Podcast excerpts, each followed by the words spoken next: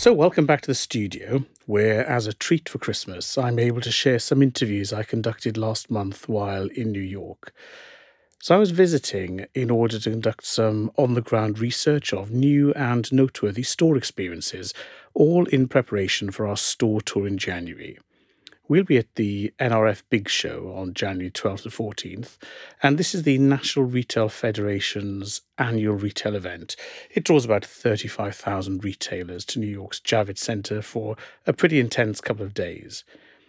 Now, I asked on LinkedIn a month or so ago for recommendations of stores to visit, and I must say it was such a generous response. Uh, we received over 100 contributions, totaling some 150 stores, uh, and I visited 102 of those suggestions. Now, as I recover, I will be writing up the results of the visits to share in February. Uh, but for now, and I think in the spirit of a Christmas gift, uh, I'm going to share a couple of the interviews I grabbed during my visit there. So we have three very interesting and different guests today. Uh, we've talked a lot uh, this year about the evolution in department store. We've talked about brands going direct to consumer and the new trends in beauty, uh, especially as it relates to uh, a new acronym for me, the DNVBs, or Digitally Native Vertical Brands. So let's start with beauty. Uh, I visited Savannah Sachs, the CEO of Tula Beauty. Tula is a brand that's not only a leader in clean beauty, but in treating the whole skin biome.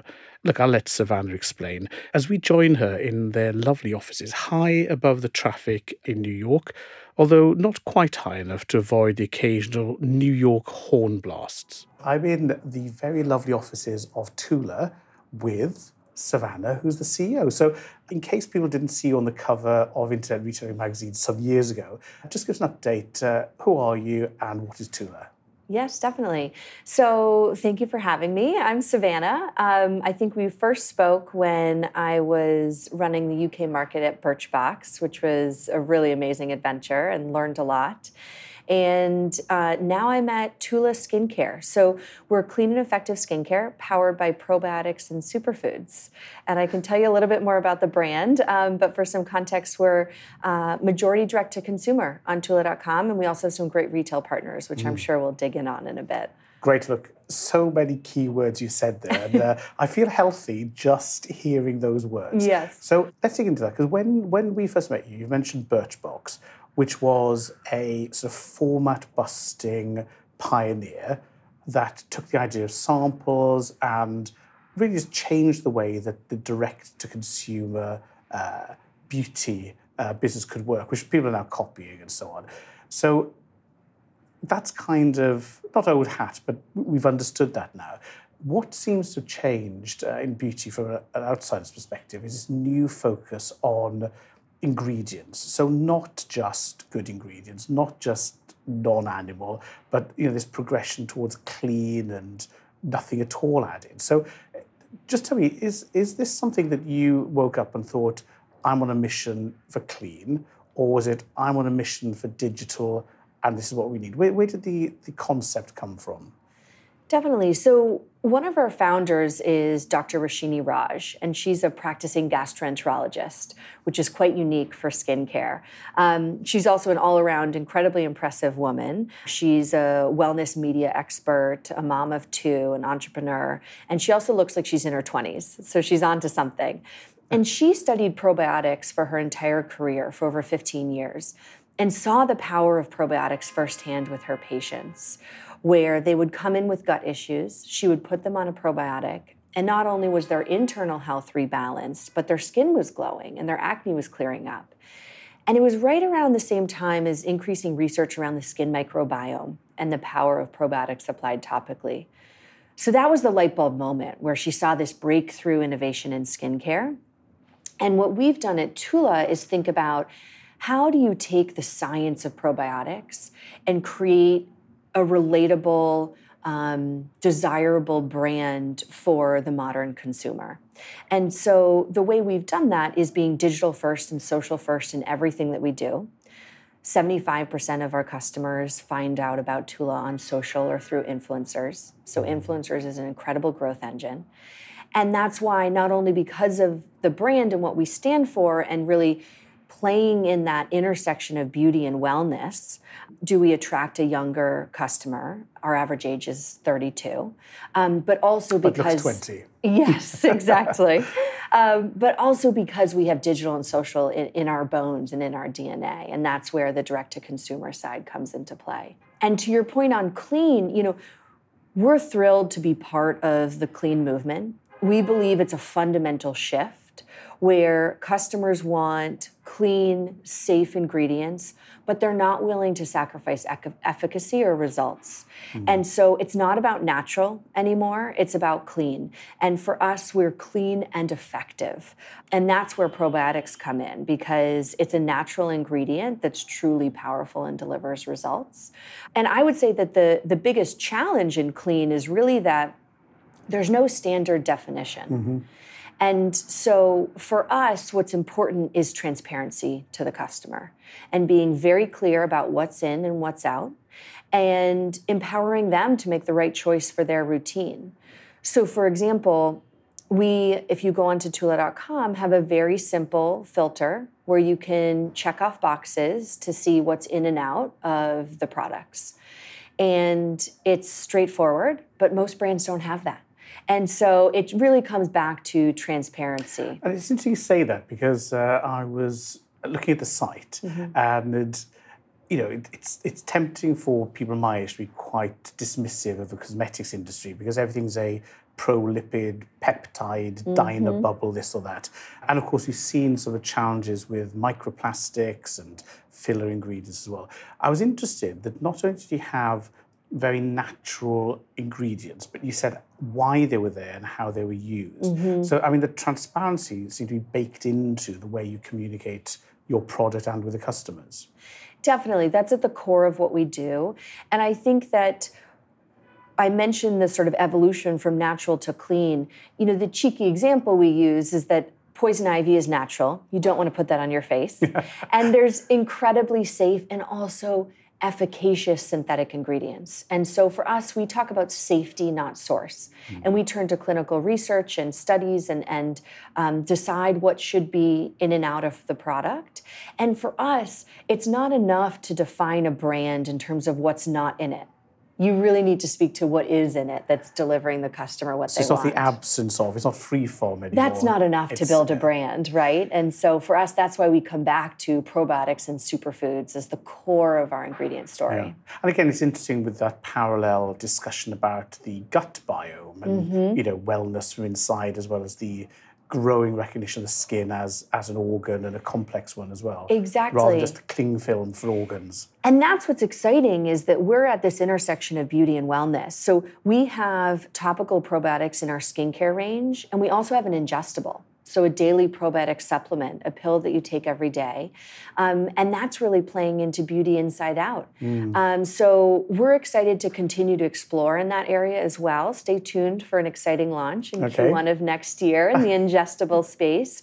Um, because for us, we really want to be part of wellness with credibility, mm. you know, with Dr. Raj at the forefront, we were very careful about how we think about ingestibles and we really want to deliver results. So right. we've taken our time there, but we're excited for a new launch. So we've we've mentioned uh, transparency and we've also spoken about digital first and influencers. Yes. Quite a troubled area in many ways with, you know, how should sponsorship be disclosed? Are they trustworthy? Are they themselves experts? You know, it's a minefield, especially once you get out of the controlled environment of your own messaging. So, how do you work with uh, influencers and digital marketing to maintain the integrity as well as the transparency?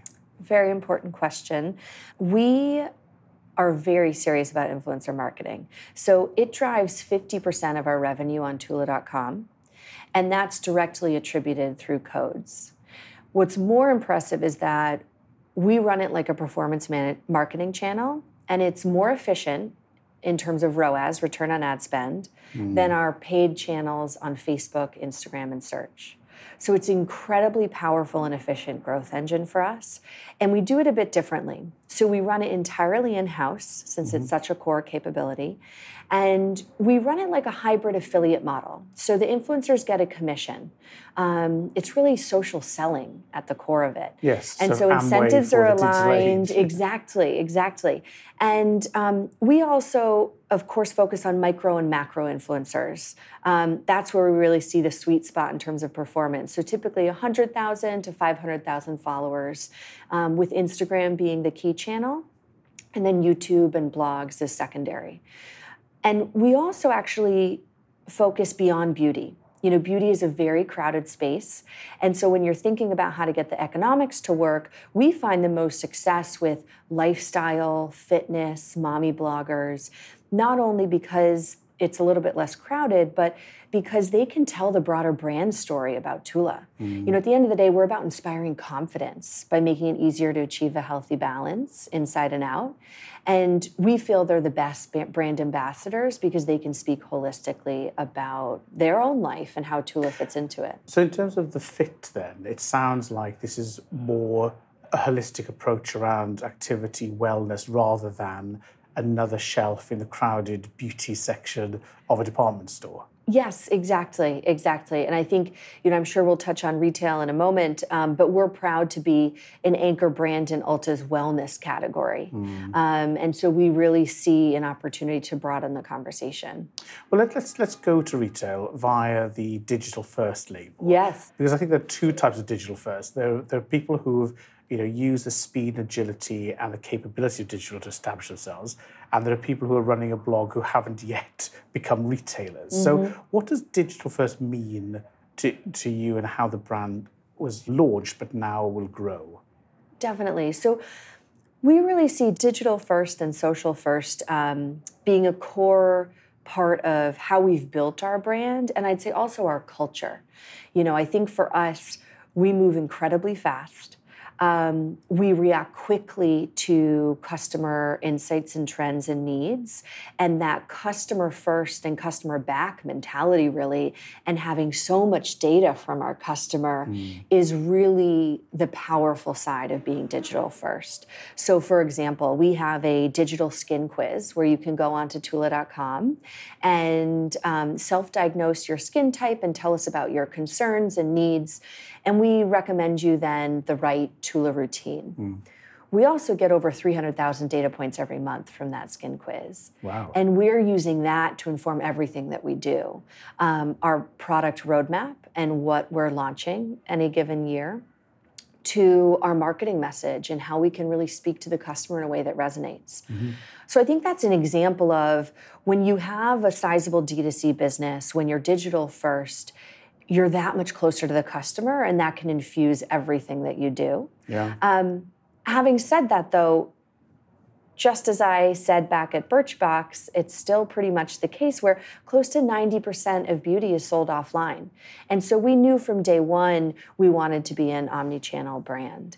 And We've done that maybe differently than the way you hear from other D2C brands that are opening their own stores and focusing, whether it's experiential pop ups or more permanent locations, um, their own brick and mortar locations. We believe that in beauty, the customer wants to shop multi brand. She wants to walk into a store and pick up her favorite face wash, try a new mascara, and maybe gra- grab some dry shampoo on the way out. And so for us, we want to be where the customer is and make it easy and convenient for him or her. And so for us, because of that customer shopping behavior, and also because within the crazy retail landscape, specialty beauty is still incredibly strong. You know, Yes. there's really great players there, um, especially in the US. And so we decided to go with Ulta. And we're in all 1,100 of their doors. Wow. We also are with Nordstrom and Neiman Marcus, as well as um, online with QVC and Dermstore.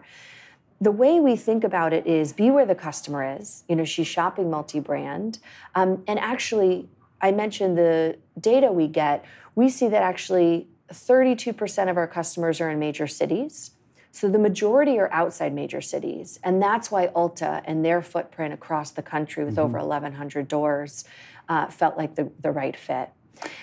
But that's quite a, a jump, though. So, you know, one of the challenges of being a direct to consumer business going to retail is, you know, one day you've got a thousand products, you can give it to a thousand customers.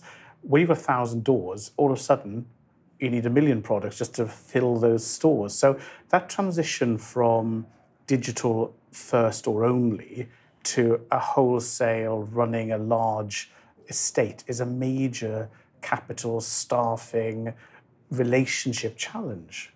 Definitely, it was I exciting. yes, yes, no, I, but um, no, you're, you're spot on. I think for us, um, we saw retail as a way to drive top line revenue, but also to drive brand awareness. You know, being in 1,100 Ulta doors in the top shelf of their wellness section is sort of like 1,100 out of home advertising moments. Yeah. And so we saw it as a big opportunity. To your point, it's a big undertaking and it's incredibly different from the digital e-com world so um, there are inventory considerations of course it's a whole different uh, level of operational complexity and it's a different team and skill set mm-hmm. you know mm-hmm. i come from the digital e-commerce world and so i've had a very steep learning curve in retail and i'm lucky to have a rock star vp of sales that literally lives in Ulta's backyard, and she's done this many times before, most recently at Drybar. And I've been learning so much from her. And what we did was really lean in. And people say it's easy to get on shelf, it's hard to stay there. And so we've been focused on driving sell through. Yeah. And so, you know, I think the results speak for themselves in the sense that we launched with Ulta in the middle of last year with just five products on shelf. And we've already tripled our SKU count. So we're up wow. to 15 products. And our sales ranking is, is jumping by the day, which is really exciting.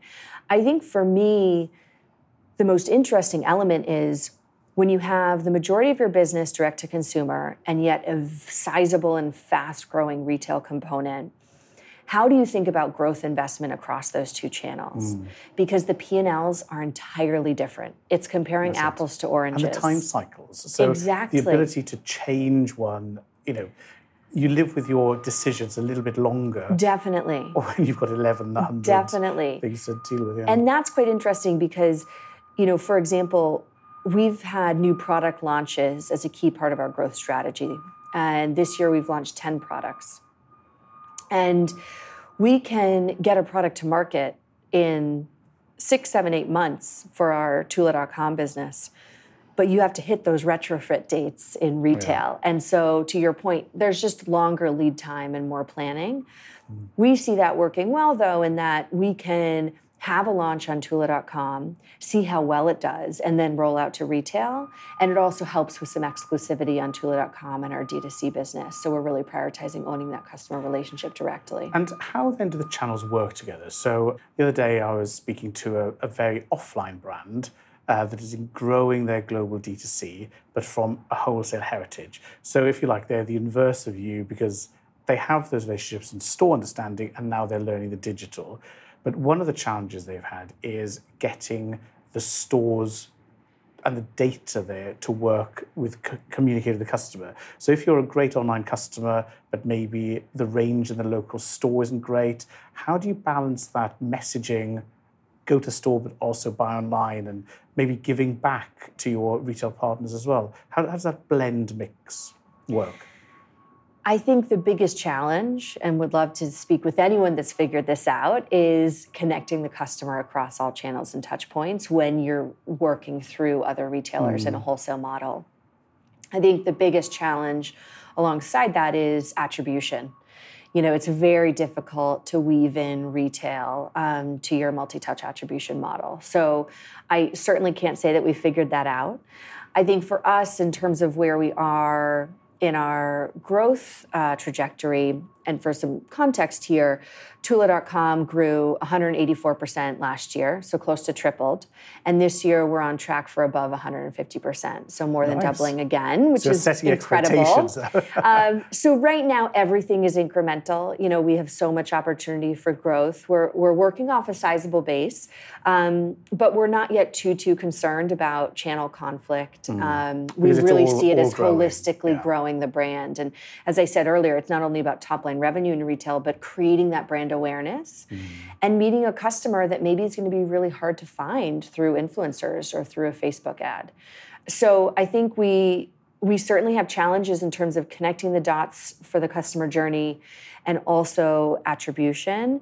Um, but we see that as well worth it for the for the yes. opportunity to continue driving Again, growth. Look, I think your point there about because it's all growth and addition at the moment is just a great situation to be in, yes. rather than people literally managing every nickel and dime of margin in maybe more mature, saturated markets.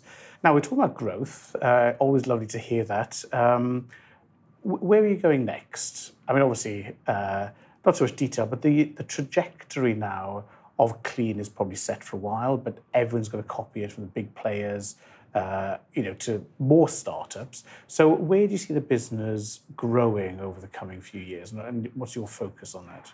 Definitely. So it feels like we've really hit this unbelievable inflection point, and I'm very excited for the next 12 months. Um, we're focusing on the US. We're really happy with our distribution channels and mm. footprint. And it's just about getting more folks to, to hear about Tula. And so the key ways we've been doing that, um, I touched on innovation and new product launches. Mm-hmm. That's been an incredible growth driver. Um, so, for example, this year we launched a Glow and Get It Cooling and Brightening Eye Balm, which um, we launched in January. We bought what we thought was four months worth of inventory. We sold out in 10 days. Wow. We restocked in March with so twice as much then. inventory. Nice exactly, good problems to have. We restocked in March with twice as much inventory. We'll sold out in seven. So we racked up a wait list of over 25,000 people for our third restock. Wow. Um, and what was even more incredible was that 68% of customers that bought that product were new to Tula. Okay. So an unbelievable customer acquisition engine. Mm. So if you follow along, you'll see lots more exciting project, um, product launches in the next 12 months.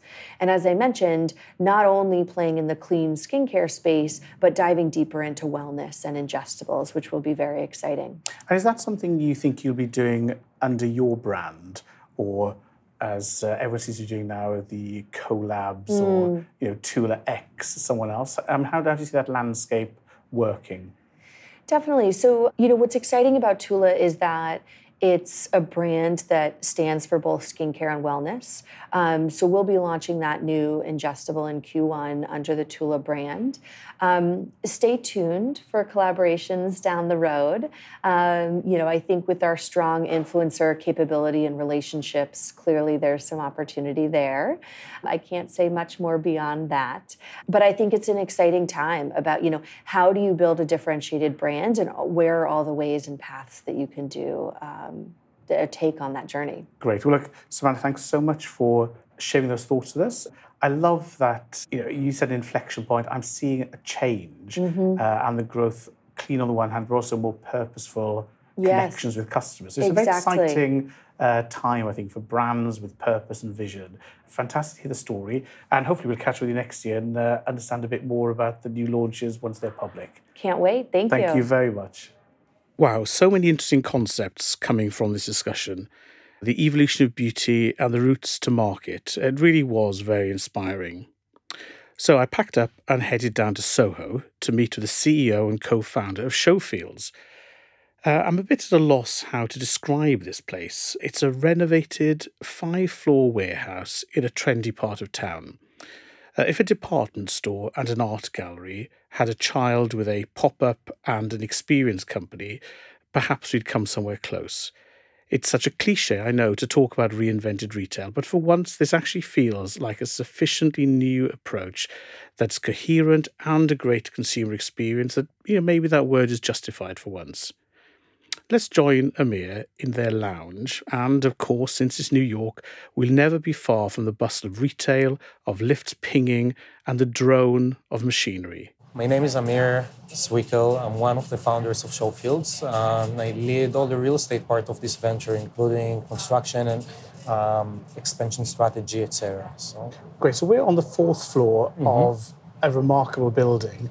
So uh, how would you describe Showfields to someone who hasn't seen it yet? So Showfields is for online brands, for digital first brands, we're a platform that allows them to open their own physical store very, very easily and seamlessly. For the consumer entering the door, we're a space where they can get inspired, uh, be exposed to art, content, and the brands of the future. When I walk in, it's a very highly curated space. Mm-hmm. So it's not just like a random mall. Yeah. So how do you pick the brands who are going to be part of the experience? Mm-hmm. So, you know, like we're not very much vertical focused, but we look for brands that have the same DNA, that share the same DNA. Meaning they all have to be mission driven, consumer centric, design oriented, and basically they're all after the same consumer, which is also what makes them empower each other when in this setting. The same person who buys uh, the Quip toothbrush is the person who will shop Mr. Dog and each and every deodorant. So, so these are like the gold dust of consumers. So mm-hmm. in, you can imagine a startup business plan. They're mm-hmm. saying we're going to target, you know, this uh, Gen X, Gen Y, Gen yep. Z person with disposable income, and yet you're aggregating them all into a physical space. Now, we were talking earlier on as we looked around. Uh, what is the difference? If I'm a brand, why would I come here rather than setting up my own pop up shop or um, setting my own physical retail? So, physical retail is very much um, inaccessible for most of the brands in the world. Uh, the barriers to entry to physical retail have never been so high. It's not only about finding the right space, it's about negotiating the lease with the landlord and signing on the long term commitment, which is something that most of the brands in the world do not even contemplate. It's about designing the space and renovating it and hiring the staffing and having the technology to help you capture whatever is going on there and generating the traffic. So all these barriers prevent for most of the brands in the world from being able to even consider palm location physical retail. Going to open your own pop-up, it's something that costs you hundreds of thousands of dollars to do today. So it's not even like the same level of you know affordability for these brands. Mm. And the reason they come here is because like we're able to tell their story and create an experience around it in a very immersive, cohesive way but also in a very elegant and elevated way that will make these brands feel comfortable being here. Mm-hmm. Um, and we do it for a flat fee that varies, let's say, between five to 20 grand a month. Right. So irrespective of their turnover, it's a flat fee. Exactly. Which is refreshing to hear. Fee. Yeah, it's a flat fee. We don't touch their sales, and actually there's a lot of thought process that led us to the conclusion that we shouldn't touch their sales. We decided to put the consumer entering the door in front. So what we're optimizing for is engagement with consumers, and that's what we're optimizing for, not sales. We feel that part of the reason for which when you enter a department store here on Fifth Ave, or when you enter a department store in Hong Kong or a shopping mall in Tel Aviv, you find the same brands, is because everyone are optimizing for sales. And the are not getting exposed to new brands uh, as they should have because they're optimizing also only for sales. And also considering that some of these brands that are joining Showfields are not here for sales. They're here for different types of ROI that they can see here. And thinking about ROI, uh, in general, that's one of the core of the changes. That's maybe the core of the change that the retail industry is going through because online companies can benefit from many different levels of engagement mm-hmm. with consumer, uh, not necessarily sales of tangible goods. And in the physical world, until very recently, the only ROI existed was sales, zero or one. And that's changing. Once technology allows us to capture other levels of engagement in the physical world as well, brands can justify the cost of creating a physical touch point not only by sales. Mm-hmm. Usually it's a combination of a few different ROIs that we see here. Yeah. Now, uh, I think that's fascinating, the optimizing of the customer. Uh, when I walked in, mm-hmm. the level of friendliness and staff knowledge and staff mm-hmm. service was very high, even Thank for you. New York. Yep. So um, tell me a bit about the staff you're hiring mm-hmm. here. Do you run all of the staff or just the front of house staff? So it's a very good question because we found out that one of the biggest barriers to entry to physical retail is staffing. We didn't know that. Uh, so we're providing a seamless solution that uh, allows brands to choose out of two options. First option is to be part of the shared staffing experience by Showfields, and we have a brand host for every two or three brands. And then whenever a customer entering one of these brand spaces and is engaging with the product, they'll come, they offer more information, and each one of them has a point of sale on him. Another option for brands is to have a dedicated staff member, which would cost them much less to pay us uh, than it would have cost them if they would have taken care of it by themselves. Mm-hmm. The entire staff, all the brand hosts, uh, we define them as awesome, ordinary people. None of them is a salesperson by profession. All of them are storytellers, uh, doing other creative things with their lives, either like actors or artists, etc. They're all trained across the board very, very well of each one of these brands. And they're all shareholders in Showfields. Fantastic. I love that. Awesome ordinary people. Uh, I'm going to have to pretend I thought of that.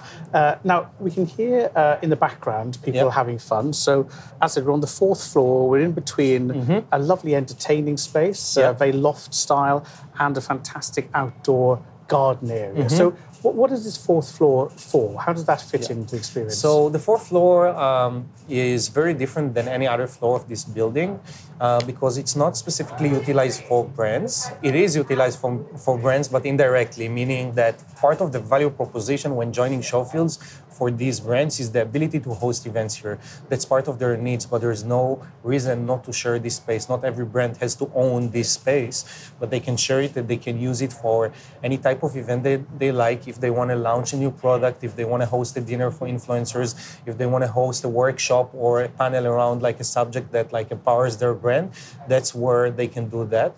This is also the space where like we host community events that we organize and we initiate as part of Showfields and like the Friends of Showfields. We have like around 40,000 people who are already friends of Showfields and who are getting notified of these events. It's also being published in our website, and we have like an event here almost every day. Fantastic. So, yeah, really cool stuff. So, you know, people often talk about customer engagement and mm-hmm. bringing brands together, but this is physical as well as digital. Yep. I yep. mean, it, it is uh, it's great. I'll take some photos to share with uh, our listener later. Now, look, for me, this seems like a rebirth of some old ideas, so between the department store, the emporium, mm-hmm. the um, the boutique with that strong curation, plus mm-hmm. digital. So there are loads of things coming together with a fantastic twist. Mm-hmm. Great atmosphere in the store. So you've made this statement.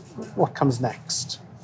Because everyone's going to be copying this now. So what are you going to do next to uh, to change again? So you know, like we're used to think that from the one end, we have this like traditional retail industry, and from the other end, which is like a two trillion dollar industry still growing, and then we had a much smaller 600 billion dollar industry of e-commerce which is obviously growing much faster and the discussion like during the last few years was who's going to win this race and today um, everyone understands that one cannot live without the other and everything in between. We call it C-commerce, consumer commerce, that is like defined by like five C's.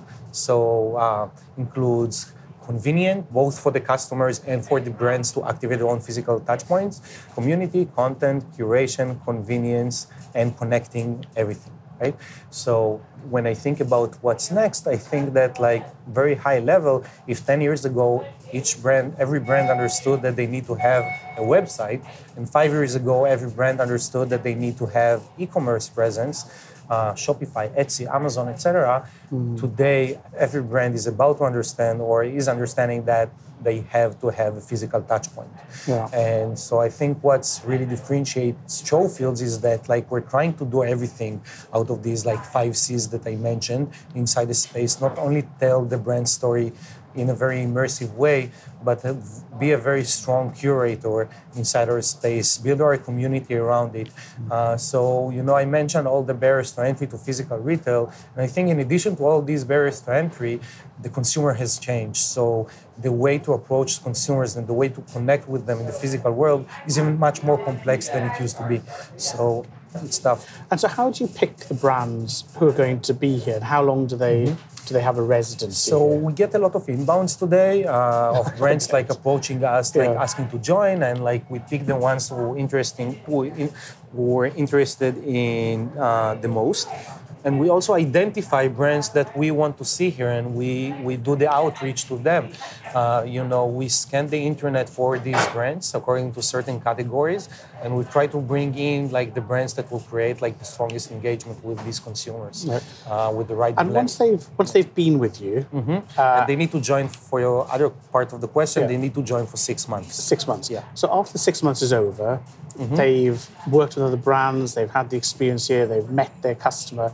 Um, how do you keep in touch with them afterwards? Is there, is there a sort of you know alumni of Showfields group, or So it's they just something go that on? is in the works still. We're very young. We only opened like a few months ago, but definitely we have a very strong customer success team that is in touch with these brands. A lot of them ask to extend. If we approve it, by the way, we make them change the experience because part of the promise to the consumer is that like every time you come here, the experiences around these brands are different or new, and the show areas are different as well. Yeah. Uh, when I say show areas, I refer to 50% of the building because, like the way we see it, we divide the building to two types of areas 50% show and 50% fields.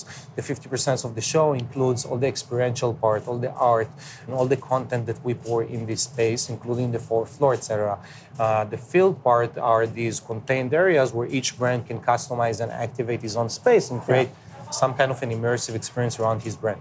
Uh, And that shouldn't work, but walking around, it has Yeah. that combination of discovery. You know, there's art on Mm-hmm. Mm-hmm. odd walls and corners, and the way things blend I as you move through. It, it's really noticeable. Yeah, I think to that point, like something, you know, we try to rethink physical retail entirely.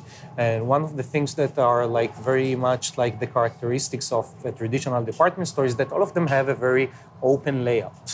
Uh, and we intentionally created these partitions along the space in order for you to get lost in the And space. so a journey, like a maze. but- Exactly. yeah. And we think that one of the most special things that can only happen in the physical world to this sense in, is serendipity. And that's what we want you to experience when you discover these brands. Great. Uh, you know, I often see people that are like bringing in other friends uh, because they were here like a couple of months ago and then they bring a friend you need Yeah. to see that and they're they're walking inside the space and they're wow it's not It's here changed. anymore Yeah. yeah it's like But again, if, if you if you're in the area, Mm-hmm. there's nothing worse than a store that doesn't change more than three or four times a year. Yeah. So this idea of I'm going to call in because I know it'll be different, Mm-hmm. uh, very exciting. Now look, you're on a mission. I can tell. Thanks for taking the time. What's your next big project? Will you leave me today, pile of things. What's exciting you about? uh, So your the most exciting part is that uh, we want to open two more locations next year. Right. Um, I cannot disclose the locations, but like very very exciting uh, around that. Uh, we want to bring Showfields to all the major cities around the world, starting with two new locations next year in 2020. So Okay, that's well- what we're looking forward to. Look, I'm- at least joined your mailing list, so I know where they're going to be. But look, if they're Sure. anything like this, they're going to find uh, a good home in a number of cities. Thank you so much for talking Thank to you. us. My pleasure. Amir has really thought hard about how to create not only an experience, but also a business model. Uh, of particular note, uh, I think, is this House of Showfields idea. It's a hidden area staffed by actors. So when you journey through the rooms to experience the products, they guide you through in character as if they are part of this House of Showfields run by the eponymous Madame Showfield. Again, it sounds odd when you explain it, but once you're there, it really is quite an extraordinary uh, experience. I filmed my own visit there, and I'll post about it uh, later on um, once I've managed to get all the images together. But for once, this really is a must do it yourself experience. Uh, check out the website, showfields.com, and book the House of Showfields tour before you visit. Anyway, on to my final stop in New York City, and this was to the very posh showroom come office of Eton Shirts to visit Mariana Satanas. Mariana is from the UK and has held a succession of global digital roles in fashion. And she's now joined Eton Shirts to develop not only their digital and direct to consumer activities, but also their B2B and wholesale activities. Now, unlike a DNVB, this is a 100 year old business that's migrating its operations into the digital domain. And we catch up with Mariana to learn more. Hi, my name is Mariana Satanas, and I'm the Global Digital Sales Director at Eton Shirts. So, we're in New York in a really lovely office. Thank you very much. sort of showroom experience center. It's lovely. Yeah. Just, just describe it. I mean, I'll take a photo on the way out, but uh, how, how would you describe it? Given that in retail we're normally squashed like battery hens in Yeah. a rundown area, this isn't like that. No. So our head office is in Gånghester in Sweden. And it's pretty much, you know, very similar concept where you have a showroom um, where we bring our wholesale customers to view the product, um, new collections every season. Um, and we essentially have desks where we are working, you know, alongside the shirts that are on the shelves. Yeah, well, it looks like a fantastic uh, fit out. Tell us a bit about the brand because I see the brand a lot. I wasn't quite sure where it was from. It just feels international. So just tell us about the brand and where it fits into the market. So the brand is Swedish and it was started in 1928 by a couple um, in a village called Gånghester in Sweden, in Gothenburg, Sweden. Yeah. And the head office is still there. We've also got our warehouse there and some of our production is there as well. Um, so it was a very family orientated um, business. In fact, our CEO who just um, retired was the um, is still the um, the god- grandson of the founders. Wow. Yeah. So and you know he used to be he he didn't he wasn't doing retail before, but then he got into it like 30 years ago, and so yeah, it's very. It feels very startup startup-y, but it's not um, because you know of that kind of village feel. Yeah. And then um, I would say about 10 years ago, we expanded into the US. And my boss was hired about seven years ago. He's now the chief sales officer to really expand the distribution in, mm. in the US. And it's gone from like a single digit million dollars to like nearly triple. Wow. Yeah. So Good. Good. Well It's done. great. uh, and you mean triple digits True rather than digits, three three- billion? yeah, yeah, not three billion, yeah. I mean, we wouldn't be, yeah. I see you couldn't afford the rent here. Right. Uh, now, the canny listener will note that uh, your very strong American accent. yes. Um, so just tell us a bit about your background, because you know each other for a while, but uh, for those who are Googling you at the moment, you came here from a, a very strong luxury path, UK and then the US. Yes. So I like to say I started my e-commerce digital education at Net-a-Porter Group. Um, I started there in 2006 when it was just Net-a-Porter. And so we just launched in the US, in fact, um, in October, well, yeah, in summer of 2006. And, you know, people who know, some people that don't know, there was massive growth yes. very quickly. Yes. And we went from, you know, just um, netporte.com, I launched the Outnet and then Mr. Porter. Mm-hmm. And I was there for nine years.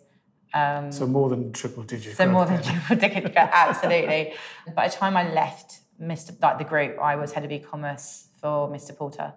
And that meant I was, you know, I had UX, UI, the product owners kind of Hmm. reporting under me, as well as the site trade, business as usual, you know, keeping the shop running, making sure that we're converting those customers Yes, the, uh, the trading the side. trading side, yeah. as well as working really closely with um, our, our wonderful tech team, Hmm. and of course buying and merchant and and um, the mer- traditional merchandisers and creative.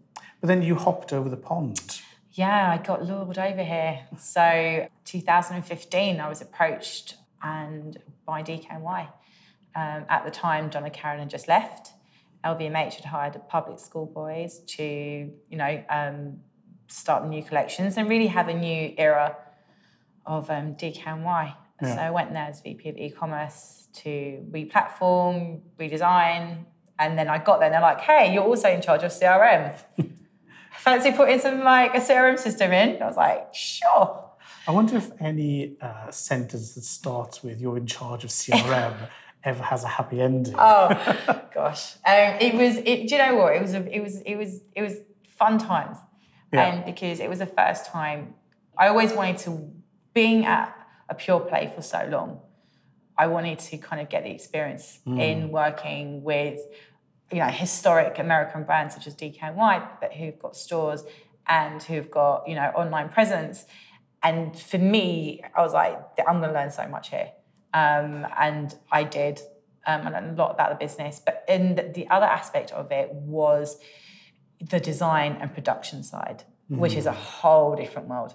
Um, So let's let's just jump straight from there to here. So tell us about your role now then, because in, in addition to all the other things you've been picking up along the way, there's a very strong specialist store and wholesale side, Yeah. as well as direct and online. So really big role. Uh, tell us a bit about that. Yeah, so it's it, you know I love a challenge me. so I was like, oh, 16 odd years I've been doing you know traditional e-commerce, you know D2C. Oh, here's here you go. Here's a new new side of things being whole, on the wholesale side. And when I first read the job description, I was like, hmm. So what does this entail? Me just telling other people what to do? Sure, I'm great at that. And I love that job description. Um, but no, seriously, It was just I didn't have to think twice about it really because I think the where wholesale, e-commerce, digital, you know, it's all you know they talk about you talk about omni-channel and then it's okay actually let's talk about how wholesale and retail can work together Yes. um, and yeah, I just it, it is it is a massive role. Um, it's a new role within the company. Um, I think they were looking for someone for about a year. Um, but yeah, because it is a specialised role. Like you do, you really need to understand how the e-commerce and digital landscape work. As you know, also digital marketing too, mm. which you know that has been my background. It's like, okay, how can I now apply that on the wholesale side? But also that means you have to work with a lot of retailers. I work with a lot of brands. Yeah, Are strong digital players. Right, exactly. So, you know, a lot of our major accounts around the world, you know, they want to charge us X amount of thousands of pounds and dollars and euros to do a campaign. And so when I start talking their language in terms of like the KPIs and, you know, but this doesn't show this and spend and everything else, they're like, oh, uh, uh, I, I don't think they've ever really expected that from, you know, a, a brand like, like ours. And I think it shows great visionary from our leadership team who recognise that they do need a role like this, you know, to talk to talk the language. So, to so on the role, then, you have your direct trading channel. Yes. Uh, and are you responsible for wholesale or is that part of another team? Into or online digitally. So Because you've just launched a sort of B2B wholesale digital line of business, haven't you? with digital showroom. Yes. Yes. So, So tell us a bit about that. So it, you know, we, we need to create efficiencies as well, right? And we need to um, have focus more time on on selling as opposed to helping customers place orders. So we still do, you know, coming in, they'd seen the fashion product, the collection, um, but to actually place the orders, we've created um, what we call the digital showroom, and they can actually go on there and place their orders. It's if you look at it, it is like a website because you're shopping. Essentially, that's what they're doing. Yeah. They're shopping at a wholesale price, Shopping at wholesale price, but with their account but with their account details, and order history, order history, yeah. So they can go on there and go, right, I want a blue twill shirt in a cutaway um, collar with a French cuff and give me 12 units of that. Um, and, you know, I suppose if Costco had a transactional website, it would be like that as well. Yeah. So, yeah, it's it just launched. And what's the uh, response been to that?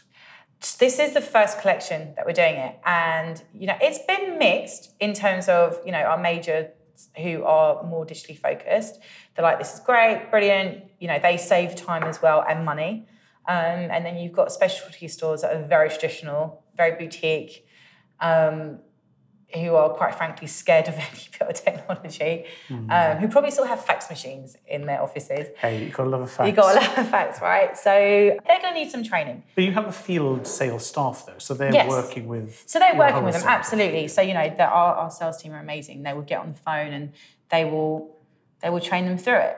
Um, This isn't like okay, here's a website, log in, see you later. And so, are you seeing that people are buying more, uh, buying more deeply? The ranges and what was the KPI for this B two B channel? Is it simply reducing the cost of order placing, or are you seeing this actually leading to improved sales? So far, because it has been live for literally In a month and a half, yeah, and we're now closing. Uh, um, I will just close in like a week. we are above where we were in terms of last year's collection and selling in, um, which is a great sign. Yeah. Um, considering this is like the first iteration of it. So yeah, you can see that people are, are responding. Whether or not that's going to carry on, and because there's lots of improvements that we're going to keep on doing to it, um, you know, I you know I think it will. I think people will. It's you know when Facebook first came, it was like, well, what's this? Yes. And you know, it's just something that grows, and you, you're changing the way you're, you're changing human behaviour. And uh, speaking of behaviour, global role for a Swedish heritage luxury end brand, but based in New York. Uh, just other than the obvious air miles that are going to come with it, is there any reason the role is here? And how do you then work with uh, colleagues, you know, across three time zones and you know, different skill centres? as well? Yeah, I I can do my job anywhere in the world. It's just I just happen to be in New York, and I love New York. Don't really want to go back home just yet. so, uh, you know, I travel a lot, yes, because um, we've got our showrooms and you know clients all, all all around the world. So I'm in London quite a lot um, at our own store um, on South Molton Street. We've got an office there, um, and um, in Dusseldorf as well, um, and in Munich I go, and and Sweden. So Right. I am I am out of the country at least like every six to eight weeks. I'm out of the country. Yeah. But, but I think you know it- it's really important that I do that because my team is global and it is cross-functional. So, so tell us a bit about that because you know you mentioned some of your clients are maybe finding the transition to digital uh, a little bit of a challenge, but yet you know you're a brand that's nearly 100 years old. Uh, it does seem as if there's a, a, a- an embracing of digital within Yeah. the business. Yeah, no, absolutely. Um, there is, and our you know we implemented a new ERP. Um, that went live last year. Our warehouse in Gånghester has got now got robots. No. Uh, yeah, like it's super cool. Swedish robots. Yeah, Swedish robots. Yeah, it's super cool. And you know, as a newbie coming in, I've only been in the role for like four or five months. It's like, wow, this is a real. It feels real traditional, but they are embracing like the digital transformation, like to a scale that I've never seen for you know a, a brand, a mono brand. And is that because the uh, business leadership collectively is just of that mindset, or do you think that this is now just how uh, brands need to behave? Our, Yeah, it's yeah, a I think our leadership team, you know, coming from the board and our investors and you know the senior management team, you know, they recognise that they, the world has changed and it's constantly changing, and yeah, they do need to be more focused on digital and be that digital Mm. I say that in inverted commas. Um, Or digital second? additionally second, yeah. Um, business, you know, in terms of operating as well, not just having a great website and uh, you know tools. However, we don't ever want to lose that human touch. So that's why we still want our customers to come to the showroom and feel and touch the product and, pick up the phone and call us when, when they need to. Um, as well as our end consumers who go into the store, you know, that's never gonna that's never gonna end. So it's finding the right balance of having that human touch element and what needs to be digital. And just in terms of the uh, the product, you've had a lot of experience in the luxury end. Uh, but having gone from sort of like Mr. Porter, which had even then a you know vast range of products across all categories, you're now in a specialist shirting Yeah. business. Uh, again, you know, with uh, a real sort of craft behind the product.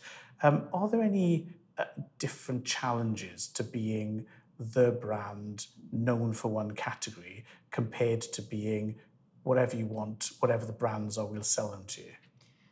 Yes. That's such a rubbish question, isn't it? right, one out of ten for asking a closed question. No, no, no, it, no. I yeah, uh, I I can say I can you know I can speak to this professionally and from a business point of view. So professionally for me, yes, it's oh my god. Not only have I gone to a mono brand, I'm actually now just a single category brand as well. So like I'm going from like being I'm being, Focus. being very I'm very very focused, um, which has its challenges because you know when we do campaigns. Yeah. And Whatever the question, the answer is a shirt. yeah, well, Sometimes is- a tie. Sometimes a tie. Sometimes a pocket Yes. square. And both. And both, them, yeah. yes. So you know, you have a campaign. It's like, oh, there's a guy. You know, we we sell business shirts and formal shirts, and now we're going into like polos and more of the casual shirts. But still a shirt. But it's still a shirt, and you're not going to shoot a man just wearing a shirt. I mean, I wish, but we're not going to do that. So you know, it's very much you're going to create a campaign. You want to create like a lifestyle, and and Yeah. that to like bring a, you know that's what we want to bring across. So sometimes it's like, oh man, we're focusing too much on that on the suit as opposed to just the shirt or the tie. So you know that's challenging, but you know it's a great challenge. And for me as well, it's like I'm literally just selling shirts. But they're great quality shirts. That's the thing. Like, you- you and now I can't look at a guy the same way. I'm like, what shirt are you wearing? How you know where's he made from? Like, what's the or what buttons have you got? Like, what's your? I'm glad this is a podcast because no one can see the contempt in your face at my. I until now I thought particularly uh, like lovely looking you shirt. up. It is a lovely shirt. It's a lovely blue check shirt. She's she's filing that under. he's not allowed back in again. Um, but you make I'm going to get you a ton of Eton shirts. Right, not not too slim. Um, you you make shirts yourselves, and Yes. you have a bespoke offering as well. Yes, we do. So And is that being made available digitally? So yes. could I? So you can go to etonshirts.com and Yes. customize your own shirt to fit any body type. Anybody, even mine. Any body type, yes. And and you can, you know, the minute you submit your order, you can get it within two weeks, wherever you are in the world. which is pretty rapid. Yeah, it's very, very rapid. Yeah. Good. Okay, maybe uh, we should be spending some of the uh, internet retailing money on that. Uh, look, tell us what's next then. So you've done quite a lot already, but you know, as you look at your agenda for the coming months, what's uh, what's exciting you? I read somewhere the other day that 40% of multi brand websites are going to be offering marketplace um, to their, their brands. And, you know, I, we've just launched Harvey Nichols um, in September. so extended range into their market. Yes, so we're doing a hybrid model of their own bought wholesale, and we are also uploading our own um, assortment as well, stuff that they haven't bought. So they would buy our fashion um, collection, and we would. Um, we're now looking at wardrobe essentials, which is our must-haves. Again, it's a massive learning curve for me because I'm learning how to deal with and being you know, especially responsible for revenue on a website that I can't control the merchandising and visibility. So it's about building the relationships with those brands. We had um, Gail Schumann from uh, Harvey Nichols on the podcast. uh, Yeah. Our listener will remember. Uh, and she was talking about this challenge of, you know, going from a very tight curation store to the internet that does everything. And Mm. then this in between of their marketplace that's still curated, but it's just a lot bigger. It's just a lot bigger, yeah. And and that's what I'm quite wary of, and that's why I'm, you know, especially over the next coming months, where you know the intention is to launch more marketplaces next year, but we don't want to have okay, here's an endless aisle of inventory on the website, but we need to have the right amount. So And are you looking at that in terms of just additional traffic uh, and demand for existing product, or are you having to invest uh, in anticipation, maybe with deeper or different buys and manufacturing, because now these extra eyeballs are coming in, you know, the new marketplaces? So is this very much a, a demand increase for you, or are you having to you know, build more product as well? as as is literally the first marketplace, we're not doing any extra Right, so product. it's just a, a trial. and It's just yeah. I mean, you know, with Harvey Nichols, it's you know, it's a very well known brand in in the UK and Ireland, and we were like, what you know, what a better partner, you know, to work with to launch this. You know, it's a small business can, for us online, and it was like, right, how this is a massive opportunity um, to grow. So for now, we're, we're still t- sticking to our own the, the products that we're making. However, if we, you know, we just got to see what happens. If we launch two other marketplaces next year and the demand's massive, then yeah, you know, hopefully we have the means to create more product. It's just really exciting. It's though. really exciting. Yeah, I no, mean, we're yeah. seeing that um, you know across Europe, which is where I have the figures, the direct to brand site visit levels are increasing one or two percent a year. So, in terms of share of uh, visits across Europe, we're seeing the brand sites are now getting maybe 20%. 46, 47% is going to marketplaces, which means that the retailers still have a chunk, but you know, maybe 33% of all traffic for you know, 11,000 of the retailers we track. So it's being squeezed, and the brands are really a getting much more attention, but you know, a bit like you've demonstrated, are now having to play in all areas in the marketplaces, direct, wholesale, and blend all of that. Yeah. It's, it really is a, a sea change. It's a si- no, it is, yeah, and that's you know one of the reasons I took this this role because it is it's it's new, and it really is a blended model, and you know you still have to be thinking of you know I still have, need to be thinking of etonshirts.com. yeah. You know I don't really want to be driving traffic away from our own brand because at the end of the day we are one business. And then on the other, you know, on the other the other side of it, it's like, okay, how am I going to drive traffic to Harvey Nichols? So, what's the KPI for the role then? So, you know, at the board meeting in six months' time, where Make as much money as possible. So is, is that it across no, all no, no. channels? No, no, no. It's um, it well, it's you know to open hopefully new new digital players as well, and to work with our current major accounts in yeah growing revenue and you know acquiring new customers. It, I don't think the KPIs change much for uh, it's still business at the end of the day. Yeah. You know, it's not going to change just because I'm on the wholesale side now. Yeah. It's a different kind of challenge. And I think what is new for me, certainly, and is different in this role, is who are we going to launch with next? And what kind of assortment are we going to have? Good. Well, I hope you managed to add in the bottoms to go to go with the shirts. Yes, hopefully. Well, look, it looks like you're having great fun. So thanks for chatting to us, and Thank you. um, we'll catch up again to see how the marketplace is going. Indeed. That's on everyone's lips at the moment. Yeah, Great. Hey, Mariana, thanks so much. thank you. Our thanks again go to Mariana for her openness and the insight into that business. So that concludes our pre Christmas trip to New York. We'll have more from that city early next year after NRF, as well as interviews with leaders in our soon to be released 2020 Top 500. This is the new performance ranking, which will be available in February, and there are quite a few changes of note at the elite level. Stay tuned for more information on that. Now, don't forget to let us know of any people you'd like to hear interviewed, suggest new guests, volunteer yourself, don't be shy, or suggest topics for us to cover. We are all ears. So, all that remains is me to say a final thank you to all of our guests throughout 2019. He is wishing you a very Merry Christmas and happy trading.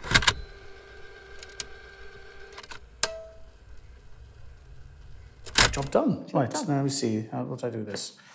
Uh, slide to pause. Or just, yeah.